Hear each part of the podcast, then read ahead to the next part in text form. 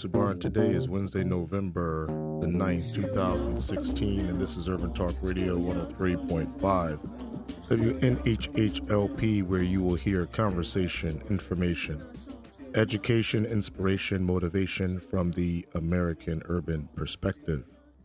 Remember, Urban Talk Radio is also being simulcast on New Orleans Talk Radio, NOTN, NOTN, an interactive media website that features 24 hour radio, video streams, article blogs, and information on social living and current news. And for all our listeners out there, happy post election for what that means to a lot of different people in the country today. But today on Urban Talk Radio, we're going to talk about community wellness, little free libraries. And we're hoping that you're going to vote to promote good learning, reading, and the development of our country in a very, I guess you would say, literal literal fashion. So the first little library was outside the Hudson area, was put out on a bike path in Madison in the summer of 2010. Within a few months, thousands of people had seen the little library. More people started asking for libraries. An Amish carpenter, Henry Miller of Cashton, Wisconsin, became our primary craftsman or the primary craftsman for the project. He used recycled wood from a hundred year old barn destroyed by a tornado, and in 2011 brought national media attention where nearly 400 little libraries across the U.S. were being erected and um, and set up. Read to Grow. Read to Grow has given more than 1.49 million books over 900 to over 900,000 children in Connecticut since its incorporation in 2000. The program operates statewide and two programs within the state. They have given to date in the city of New Haven 48,671 books Just in one year. just in one year. Today on Urban Talk Radio, we'll be discussing community wellness, little free libraries. You can join the conversation on Facebook at Bold Minds and Twitter at Bold Minds. You can also stream this show live on your smartphone or computer by logging on to newhavenindependent.org.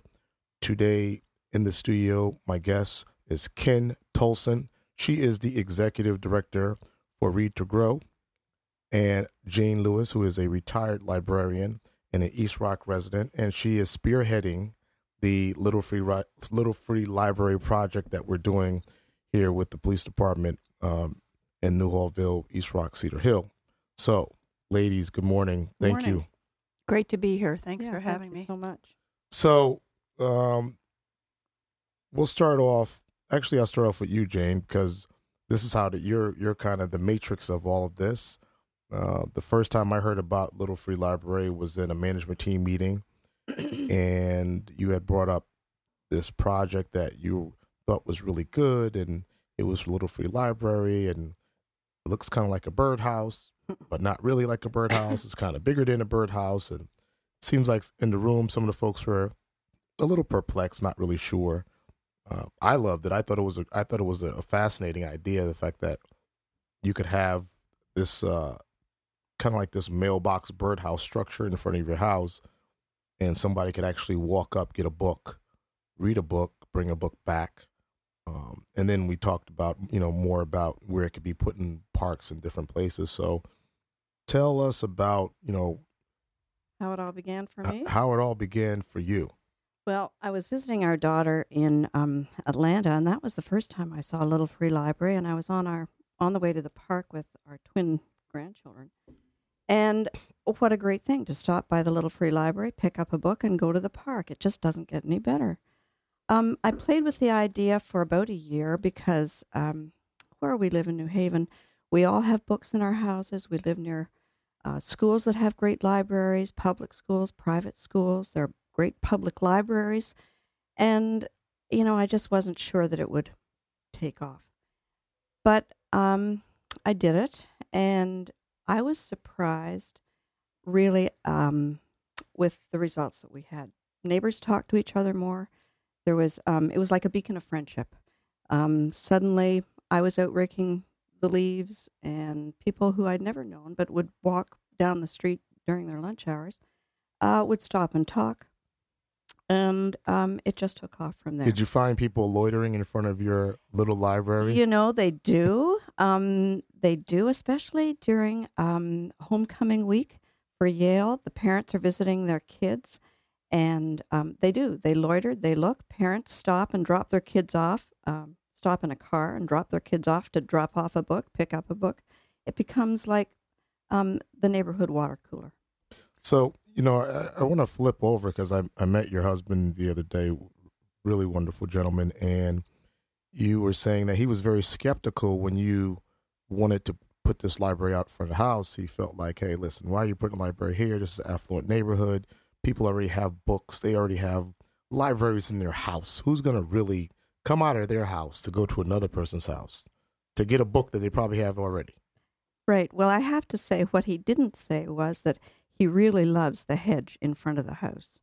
And that's where the little library, I dug the, the four foot hole, I put in the post, I poured the cement, and here was a birdhouse. Um, he was what I would call a Debbie Downer. It was like, this isn't going to happen. You're it's not going to go anywhere. But who's the one that goes out before bedtime now to check the little free library to see if there's a good book there that he can read? Him. Yeah. so, Ken, ex- you're the executive director of Read to Grow. Yes.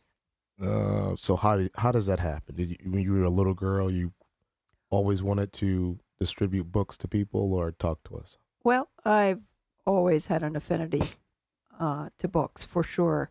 Uh, I've been with Read to Grow for three years now. I worked for another nonprofit and and for over 30 years in journalism.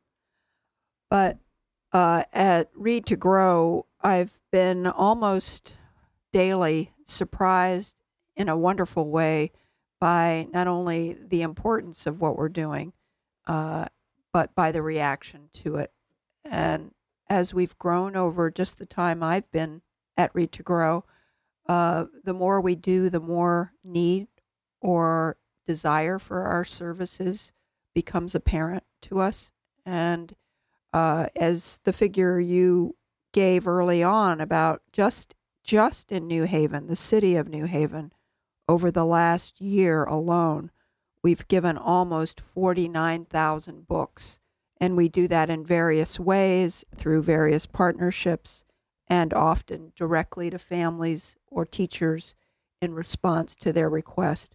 Uh, again, we're a children's literacy organization, and it seems so simple.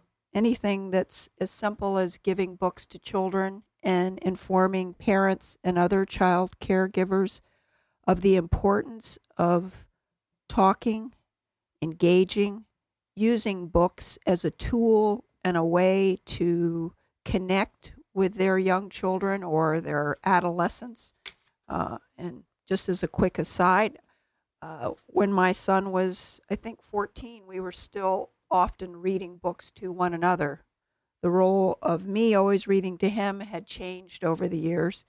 And I still look back on that, and as corny as it may sound, uh, what that creates within a household, within a person, and within the larger community is pretty significant.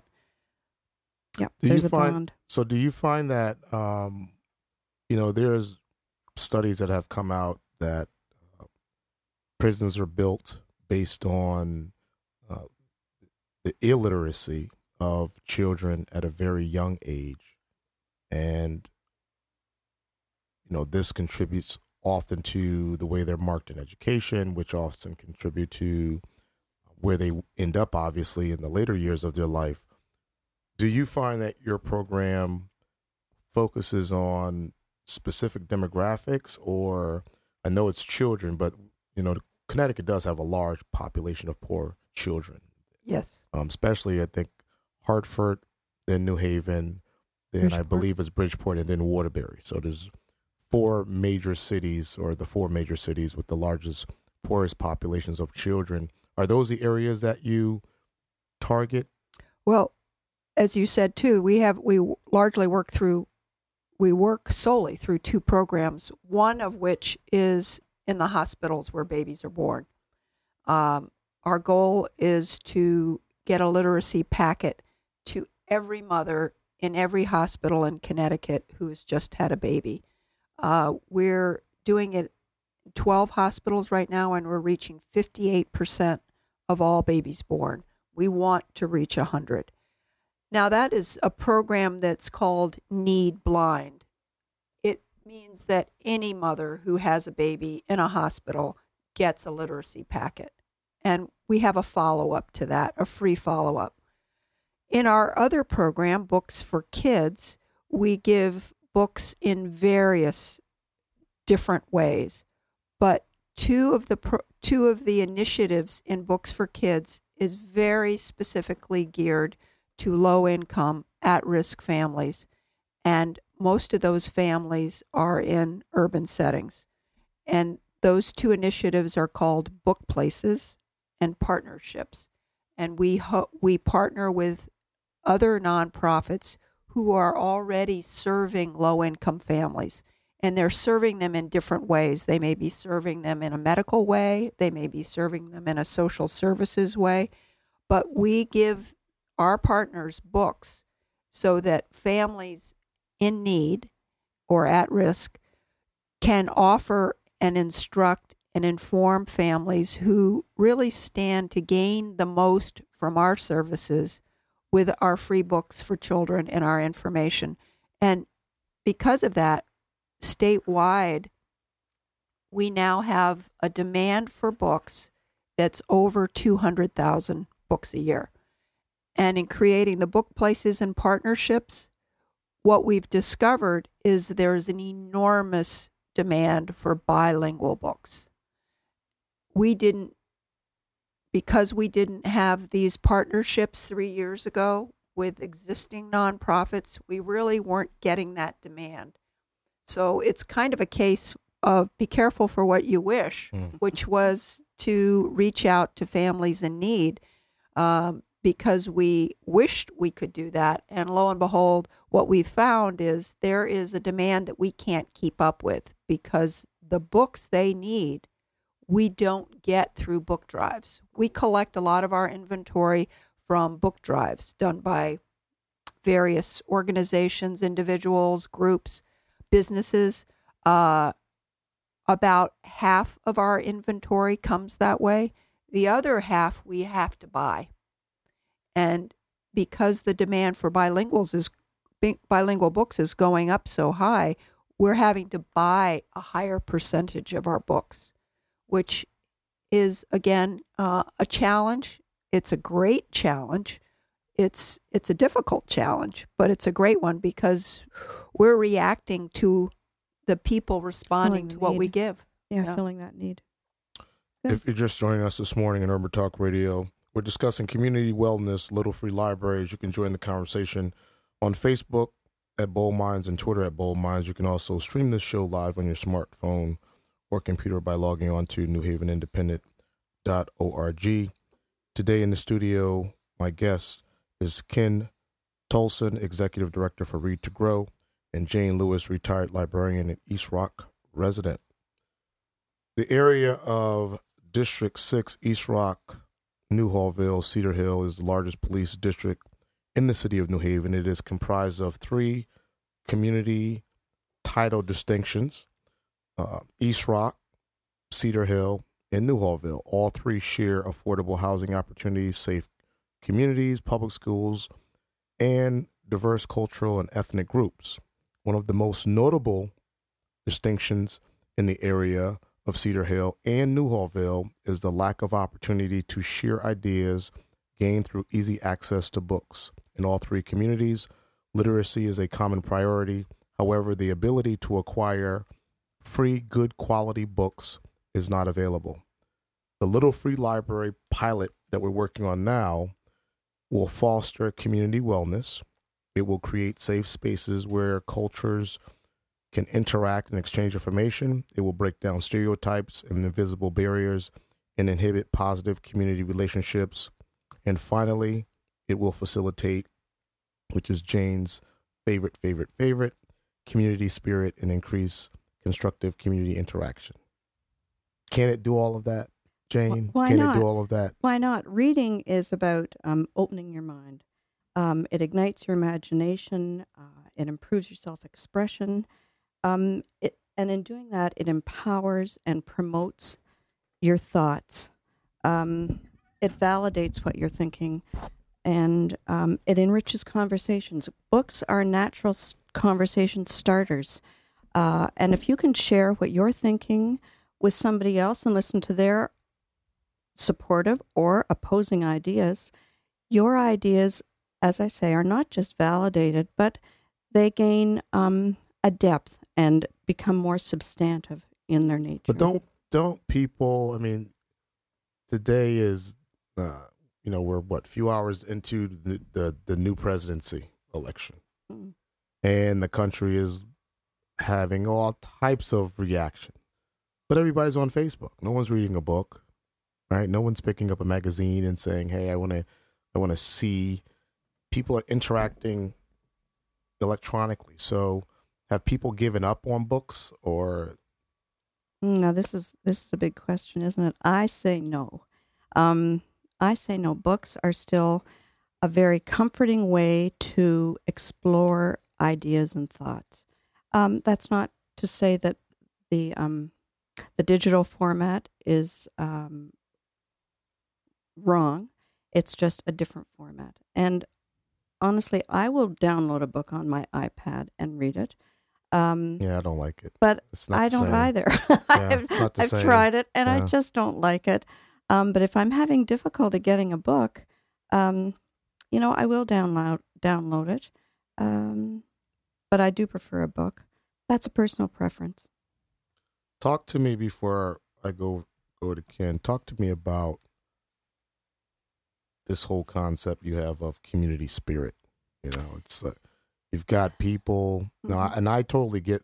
You know, from one end, you know, working in law enforcement, one of the largest contributors to violence is interpersonal conflict, which is lack of communication. I, I think I, I think that I think you're looking at me or saying something that I am interpreting the wrong way, but I'm not going to necessarily take the time to understand that.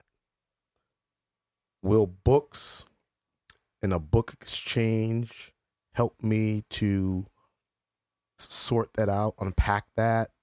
You know, it's not books as such. It's just the ability of of sharing your ideas through reading a common um, common uh, a, a book that you've both read. You share your ideas. Um, you listen to the other person. Um, they become like beacons of friendship, and um, these little free libraries are people sized. They're curbside. They're friendly. People stop. So describe talk. it. So describe so people understand. Describe the A, little a little library. free library is basically just a box on a post that holds books. Um, How big is it? It can be anything. I mean, I purchased our our little free library um, box, and it's what is it? It's about twenty four by twenty four. Um, Inches. 24 by 24 inches, yeah. Uh, some people, though, have um, taken old newspaper, excuse me, old newspaper, um, what do you call those, boxes? Where, right, right, you know, right. excuse me. And um, they've made those uh, their little free libraries. It can be anything. Uh, it could be big, it could be small, it could be outside a coffee shop. It But how many be- books is it going to hold? How many books does you. your hold? Does yours hold? Ours hold mine will hold well depending on the size of the book. I've had I've had thick books and thin books. It could hold up to thirty books, I Thirty guess. books. That's good. Um, but there have been uh, videos put in there. There have been anything that you know people have enjoyed and think somebody else will enjoy as well. Can you steal a book? You could, but it's an honor system here in the Right. little free library. So you take a book, you read a book, you return a book. What if you you never repeat. return it? Doesn't you matter. just keep it. I It's- love this book. It's That's my good. favorite. That's even better. Okay. Keep your book, um, but share the ideas. And um, you know, it, it, as I say, it's an honor system, and you enjoy the books, you enjoy the thoughts. Ken, talk about vocabulary expansion. Um, as we talked about, you know, some of the children who live in these communities within uh, Hartford, New Haven, Connecticut, Waterbury. One of the, one of the things that we often find, particularly in inner city, and I grew up in inner city, um, limited vocabulary. Like, and that's just for really for all Americans. You know, pretty much has a what is it, 100, 200 word vocabulary roughly. Well, there are a few groundbreaking studies in early childhood literacy, and one of the basic ones that dates back to 2008 is uh, finding that the average middle class child is likely to own 13 books, while the average low income neighborhood has one book for every child. Has one book for every 300 children. I'm Mm. sorry. So, at this, I'm not talking about school books here. So, the stark difference is is obvious. Access. So, what that signifies is we'll go backwards from that fact and then we'll go forwards. Is that you're getting in a low income neighborhood a message of literal availability and an implied message of what you're all about. Um, and the implied message I'll start with first, which is I don't necessarily have an expectation of where you're going beyond just here and now today. And I'll quickly jump to another study which was done by headed by a woman at University of Nevada in Reno 2010 and she and others did it over 20 years.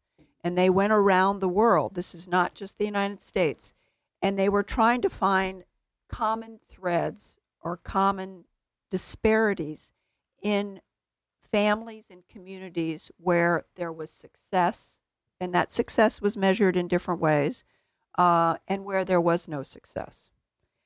And they didn't have a predetermined thing they wanted to show. Surprise, surprise. From their study, they discovered that if you were to pick one single factor in uh, what predicts the eventual education level of a child was not the income of the family and it was not the education level of the parents. Rather, it was the number of books in the household. So that goes back to implied expectation and stated expectation. Uh, if there are books in the house, uh, that's partly well that is the, really the reason of our mission is we give free children's books to families to keep. We want them to create their own home libraries. We're not a lending um, lending is great and the the free libraries is are wonderful because you take a book if you want to keep it great. If you want to come and give it Exchange back it, or some- take another book and Yep. leave it wonderful. It's like um, Redbox for books, but you don't have to pay. Perfect. That's right. No library fees. Oh my goodness. No due date. So, if you're just joining us today on Urban Talk Radio, we are discussing the topic of community wellness, little free libraries. And in the studio, I have Ken Tolson. She is the executive director for Read to Grow. And I have Jane Lewis, who is a retired librarian, East Rock resident, and she is one of the coordinators of this pilot program we're doing here in New Haven for Little Free Libraries. So, just to give everyone a, overview. What we are embarking on is Jane and her family has already donated um, one of the one of the little free libraries that we now have, and what we're looking to do is on this Saturday, November the twelfth, at 1 p.m. at the Newhallville substation located at 596 Winchester Avenue, in New Haven. We will debut or ribbon cut this first little free library. Now, this is we consider this to be pretty significant. One, it's a partnership with the police and the community event. The other is in the area of Newhallville, there is no library. So there is absolutely no library there. Um, so this is going to be really good because one, I when I talked with a, a group of my officers last night, I think about it was about ten of them or so, and I explained to them what we were doing and how they felt and get the feedback. And the first thing that they started talking about was this is going to be really great because kids are going to be coming now to the substation and getting a book, and that's going to be a good thing. You know, that's a good thing when children are coming and interacting with us. That was one. They all felt, you know, it was a really good project, and I and I allowed for them to have the room to be candid, but they were very excited. They thought it was a very good thing. I know that this area, Newhallville, at this substation, will be the first in the city to have this project going on. So we're certainly excited about that. And we are looking, this is part of the pilot. The pilot is that we will put one in Newhallville substation out front. Then we'll put another one at the Bassett Street Park at the splash pad. That will be at Butler and Ivy. And then we're going to put one in the Cedar Hill Park near that splash pad. And that will be at, I think that's Rice Rice Field and Rock Street. So so there'll be three, roughly spread out, probably about a mile and a half apart, because that's about the distance of all of them, and they will really hit those areas, uh, um, you know that that Ken talked about. You know, these are areas where the you know, it, the income is low. Income is low. Not only are there not libraries in these areas, the other interesting thing that we have not discussed is there's no place to buy a book either, right? So often when you go into some communities um, that are more affluent, you know, everyone has a library. That's a signature, right? Even many of the houses that we live in, they had these, you know, that's the library or the study, right? So it already sets the tone that, you know, dad's in the study, dad's in the library. Um, and so you, this was before Barnes and Noble. You didn't need Barnes and Noble, but now you might even find that in some of the even you can kind of maybe call them rural areas, North Havenish kind of areas where you have a Barnes and Noble plaza, but in the plaza there's a Barnes and Noble. There is at least a place you can buy a book, even though there's no library. Um, so that goes back to I believe, uh, Ken. One of the things you you mentioned. One, there's access. Uh, two, there's expectation, but the other part is your ability, your financial ability to actually buy a book. It's almost like going to college, but you don't have the money to, um, you know, to pay for the book. So I'm going to switch over uh, to you, Jane, and just, you know, what is the expected outcome? I mean, we're, we're going to put these boxes up, right? Um, what is what is the expected outcome over time with with this particular project?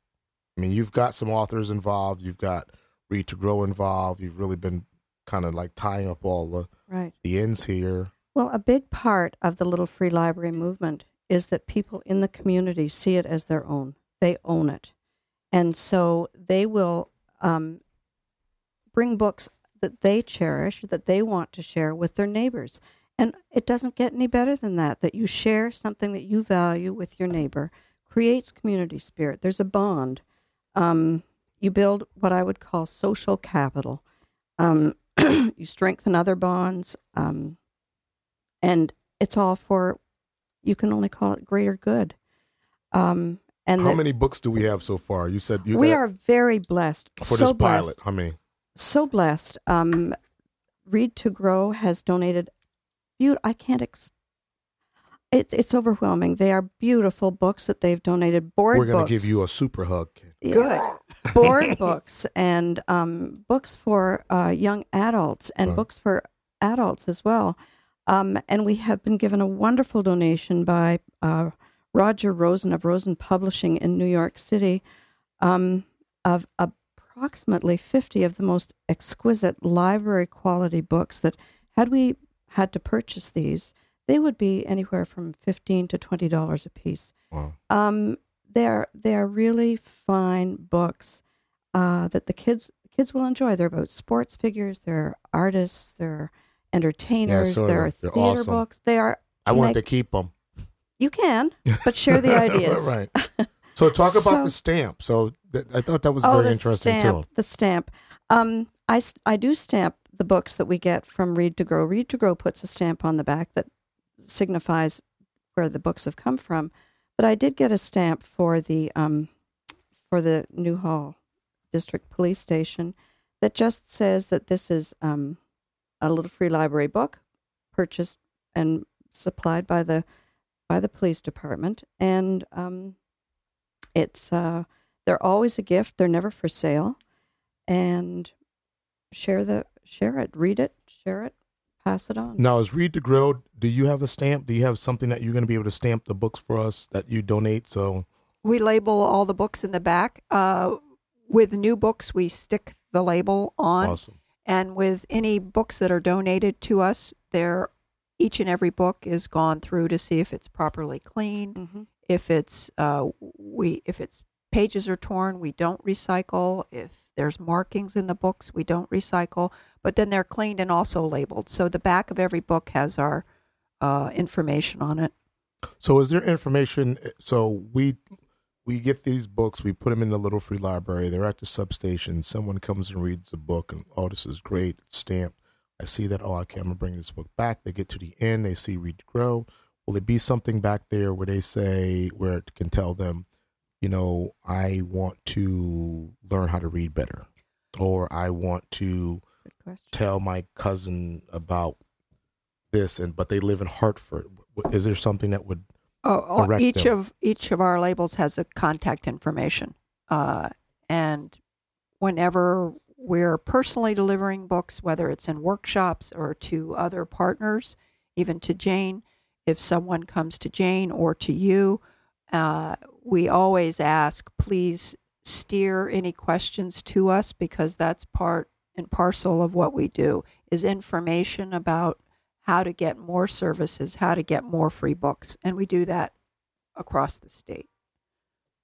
So I want to talk about, um, really, I think a, a very important topic. Um, you know, moving forward, our ability to collaborate to get more books, to get more resources. Now, I have spoken with uh, a couple of entities in the community.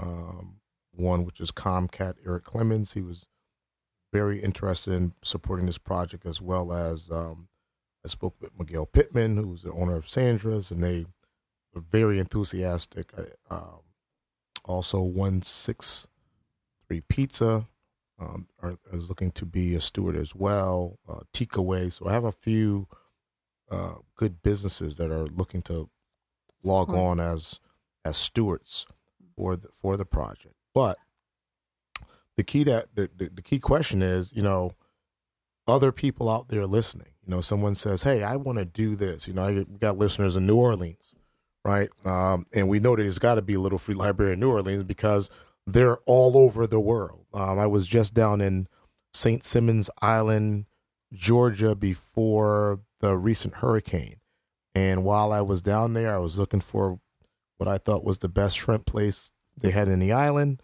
and I was. What you said they were willow trees. I thought they were willow trees. You said they were They're Spanish moss. old uh, old oaks. They're old oak- oaks, but the Yeah. canopied over the live oaks. O- over live the oaks. road, and I looked down, and it was this like kind of this summer cottage, and there's this little free Yeah. library, and I'm like, oh my god! And when I saw it, you know, I'm in St. Simons Island, but I immediately felt so connected because I knew, hey, you got one in front of your house, and this is something that we're working on. So it was a it was this instant moment of connectivity.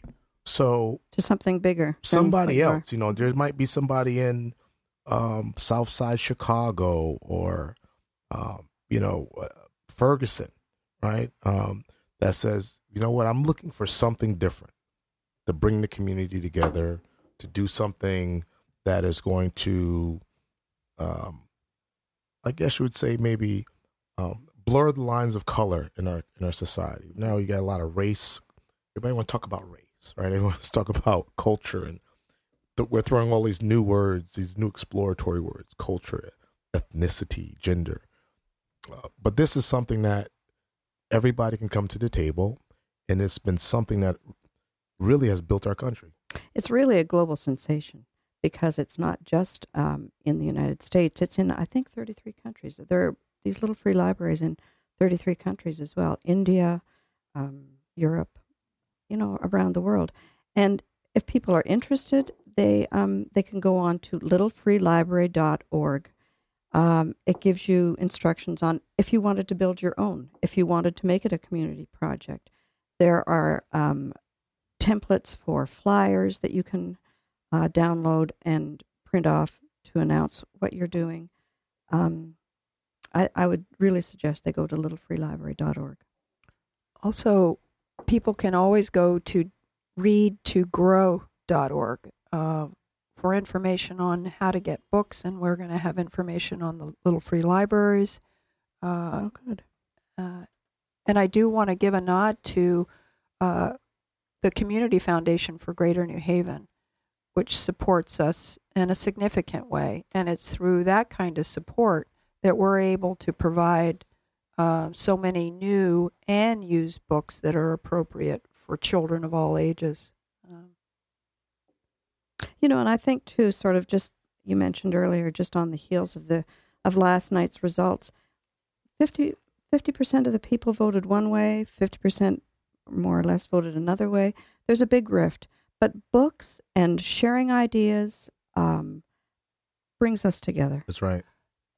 also the little libraries and, and i don't want to sound too ridiculous here because i don't believe it is um, the sharing of books and even with families who feel as though they don't read that well what Yeah. what is a book going to do other than intimidate me expose me show my shortcomings i, I think it's essential to know everyone that a book is a way to engage, which goes back to what your little libraries are all about and why the partnership with the police and community wellness is so this is so critical is books whether I share them with you, I talk about the pictures I see, I tell my own stories.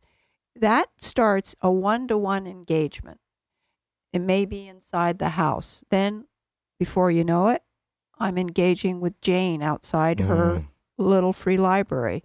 Then I happen to engage with the person who walks down the street to also return a book or share a book and Yeah. deposit it. There is this thing that begins to happen, which Jane has already seen in her neighborhood, is that you then become pr- proud of Right. what you're a part of. You start seeing, I'll throw out one more statistic and it's you, take pride in the success of your family or your children, your family, your community, and the people who live around you. By the age of three, many children in low income homes have not heard enough words to be prepared for success in school. They have numerous studies to show that. So it's it's kind of predetermined by age 3 and age 5 how a child is going to struggle starting in kindergarten and in first grade. Some have heard, this is in low income neighborhoods, some have heard as many as 30 million fewer words than have children from better or higher income homes. So the idea that you're both reaching out and trying to get this engagement, and nothing could be more fundamental than engagement through books, through words, through talking and sharing. Mm-hmm. Uh, it begins there, and if you can work on that, that forms the concrete foundation for all other sorts of things to happen. You know, I know growing up in this, you know, New, New Haven, and um, I had working, I had working class parents. We did not have a library in house. We had, um, you know, a few books here and there. Uh, many of them were leftover high school books, or uh, at the time, my stepfather was, I think he was at um, community college, so there might have been a leftover community college book here or there, and that was the era when the encyclopedia guy comes through and sells your encyclopedia. Or if you went to, I believe it was Pegnateros or one of the markets, you could, if you bought a certain amount of groceries, they would have a encyclopedia edition every week or so. And you could get one, and uh, you know that's how I got books. You know, until as I, I, I told you, I as a kid I grew up in the library.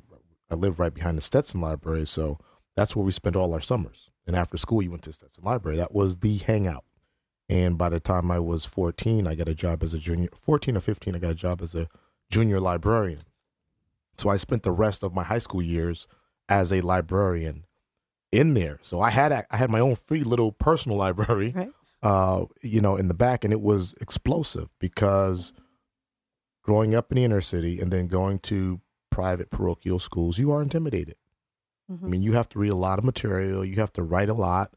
Um, it's not just about reading. I, th- I think the difference was me and many of my friends that lived in the inner city. My school was not just about you have to read this book, but you got to write a book report.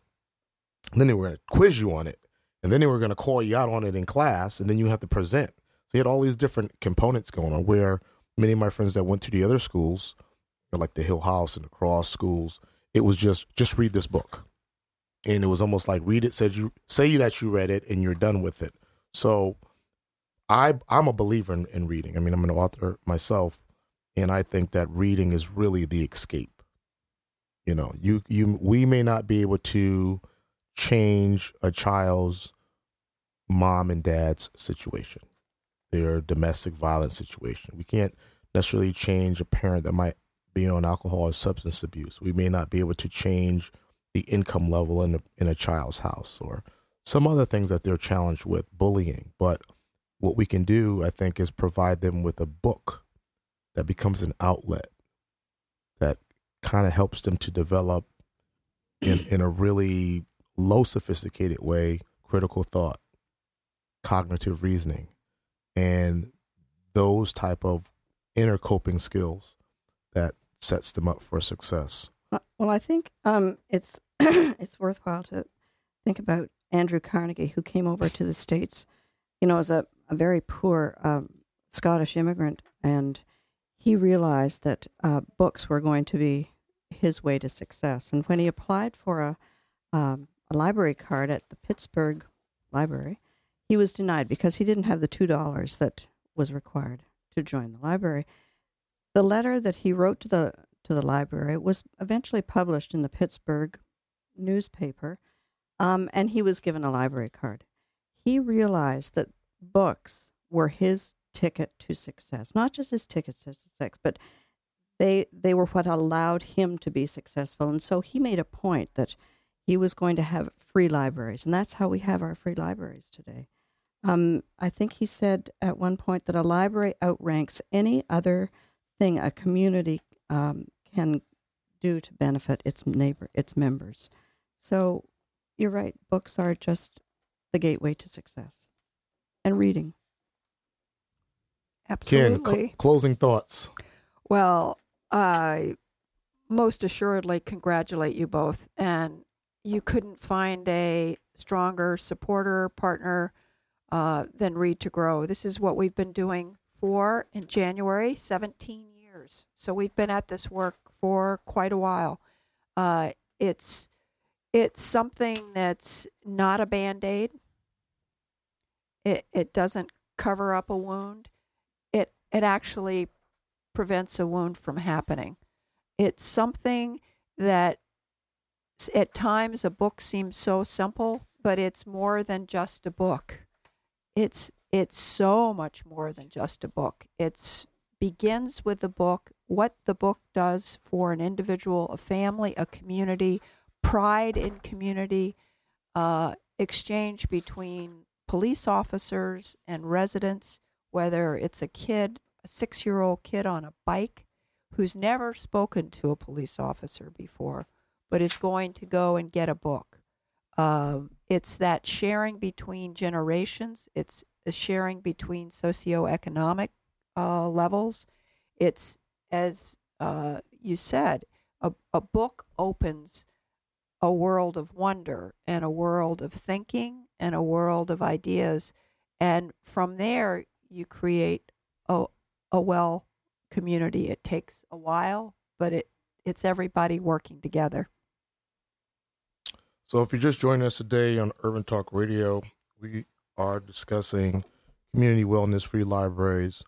And if you miss any part of the show, you can log on to newhavenindependent.org. And you can find our show there on our show schedule, or you can also subscribe to boldminds.co and keep up with our latest shows and show schedule.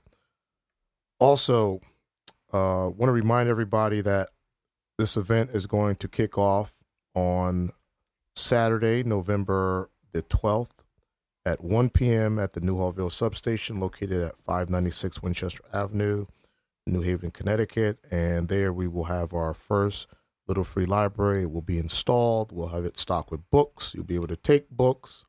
Um, we'll have some refreshments there. We'll be there so you can come and talk and get more questions. And this will be the beginning of what we hope to be a very successful project in the city of New Haven. And um, I'd just like to thank you, um, Ken Tolson, for joining us today in the studio. And also thank you to Read to Grow as well for your generous donation and your partnership. And we're excited about doing some stuff in the future and raising more money For and raise- sure. and raising more Mhm, books. for sure. Um, you know, um, just keep this going. And Jane Lewis, always thank you um, for coming in, joining us, and the hard work that you're doing. My pleasure. Effortless, effortless. She does it effortless, Oh, easy. Pleasure. She even pulled the the little library out the box, like, whew. like I was like, hold on, let me. No, she's like, come on, I, it's like, hold on. So, um, so thank you. so reading develops muscles too. Oh yes, it does. Yeah, sure. and I'm not messing with her over. muscles. Yes. Yeah, so if you miss any part of this live broadcast, you can join our blog at Bold Minds CO to keep current on our latest show and show schedules. Remember, Urban Talk Radio airs every Wednesday at 9 a.m. And thank you for tuning in this morning. Thank you. Yeah, thank you.